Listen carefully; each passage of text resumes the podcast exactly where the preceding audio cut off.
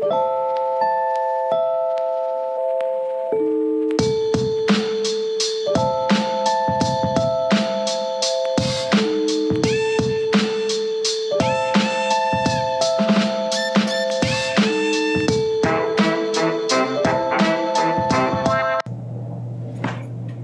time we were together, I talked about community.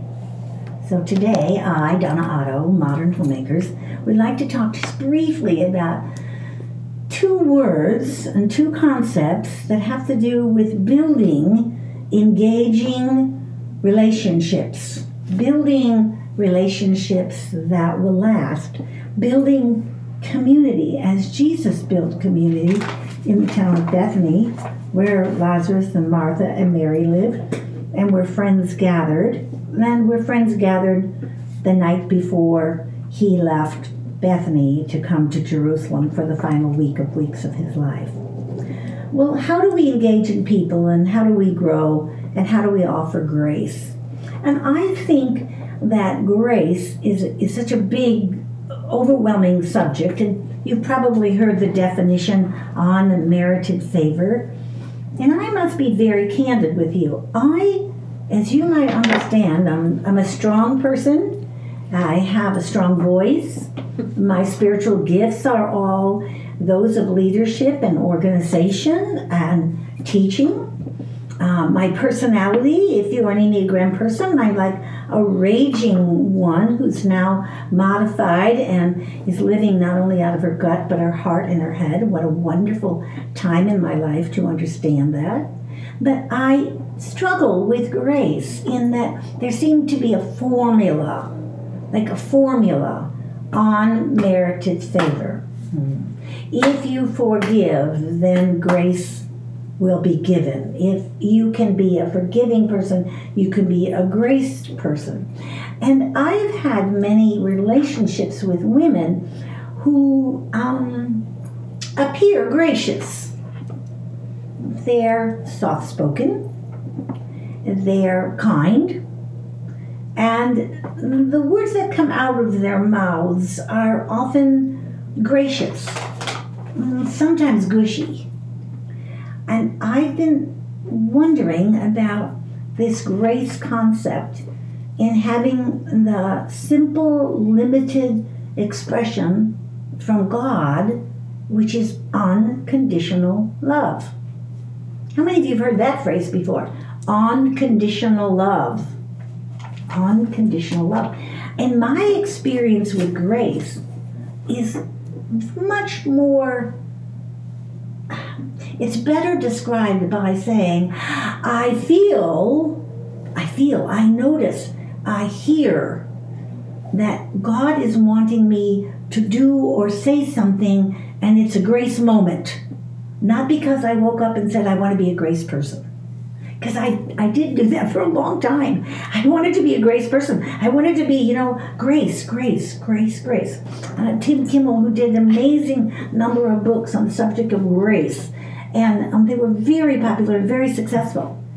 But grace isn't something that you just define and then go out and do. And of course, that was sort of what I was looking for. The search for God is a journey toward the full acknowledgement of love received thus far and the pursuit of its source and fullness, which is God.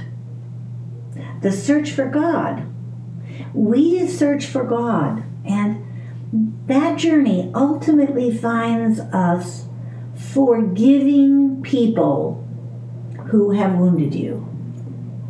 Ultimately. And if you are saying, no, no, not me, my mother and father were, my husband was, my children are, my pastor was, if you do not find yourself in a place that you discover that people have wounded you. I I thought to myself, have I discovered that people have wounded me? Yes, I have. Um, there's somewhere on the archives. Oh, you'll be able to find that easier soon. Um, my story, my growing up story, my brokenness story, my parental story, my disappointments and wounding in life, both physical and emotional and spiritual. Uh, you betcha. I had some people who wounded me. Some of us have more than less. And sometimes we think, oh, if I just don't think about it, I don't talk about it, I don't try to fix it, I don't try to forgive it, it'll all go away. It doesn't go that way. It just doesn't go away. It keeps ugly head rearing up and bringing us to a place of uh, brokenness. You'll discover that you can forgive people because you see that on one hand, they have given you so much.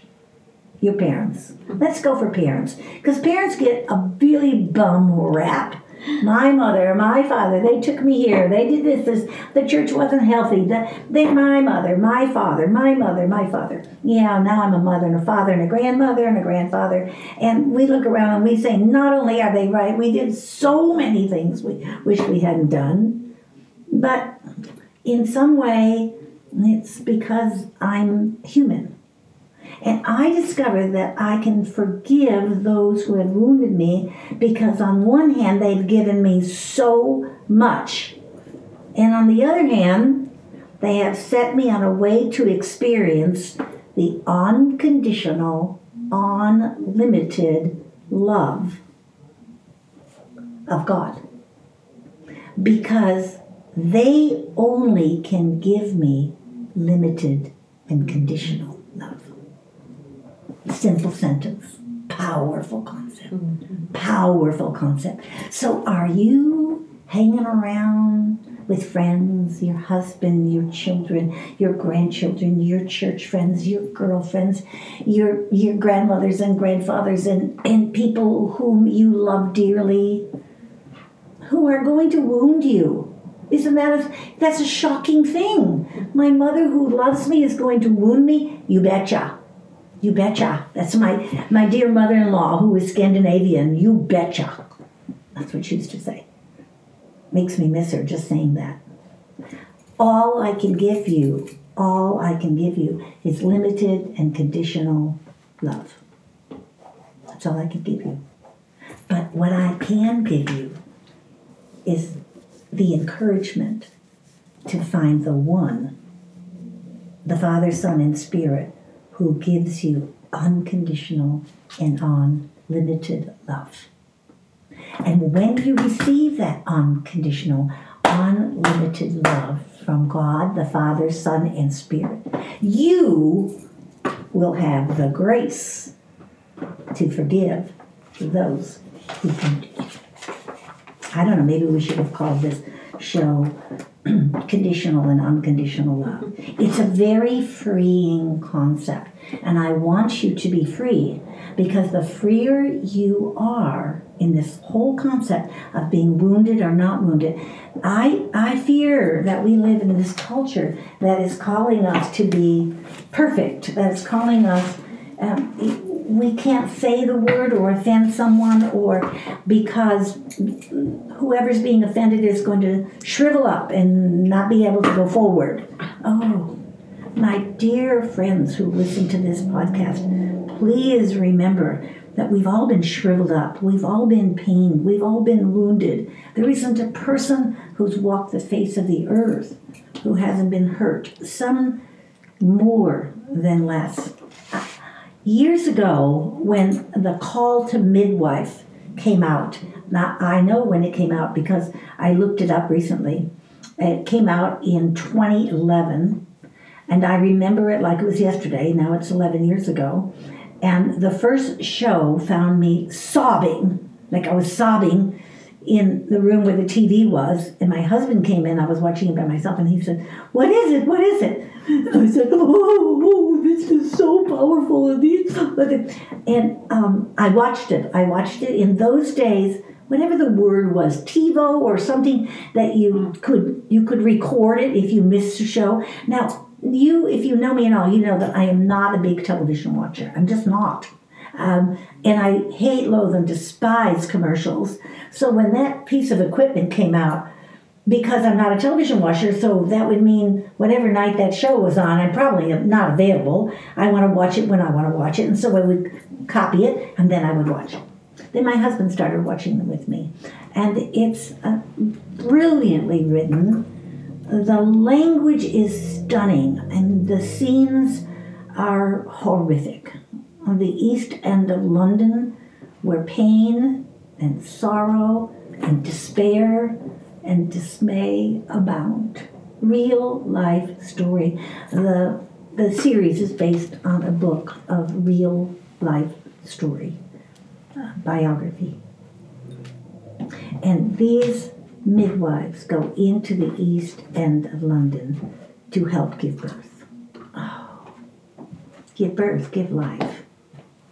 And I think their love for that community was just about as powerful an unconditional try and an attempt and unlimited love as it could be. But even in those precious women, those midwives, the nuns who sang beautiful songs and encouraged people all along the way, it was limited and conditional. Only God can provide unlimited, unconditional love. And in that, it will flow through you, and you will understand what it means to be a grace based person. I'm Donna Otto, and I'm glad to be. Thank you for joining us. We're Modern Homemakers. Remember, the common begin and the uncommon finish. Go out and make it a very uncommon day of recognizing those who wounded you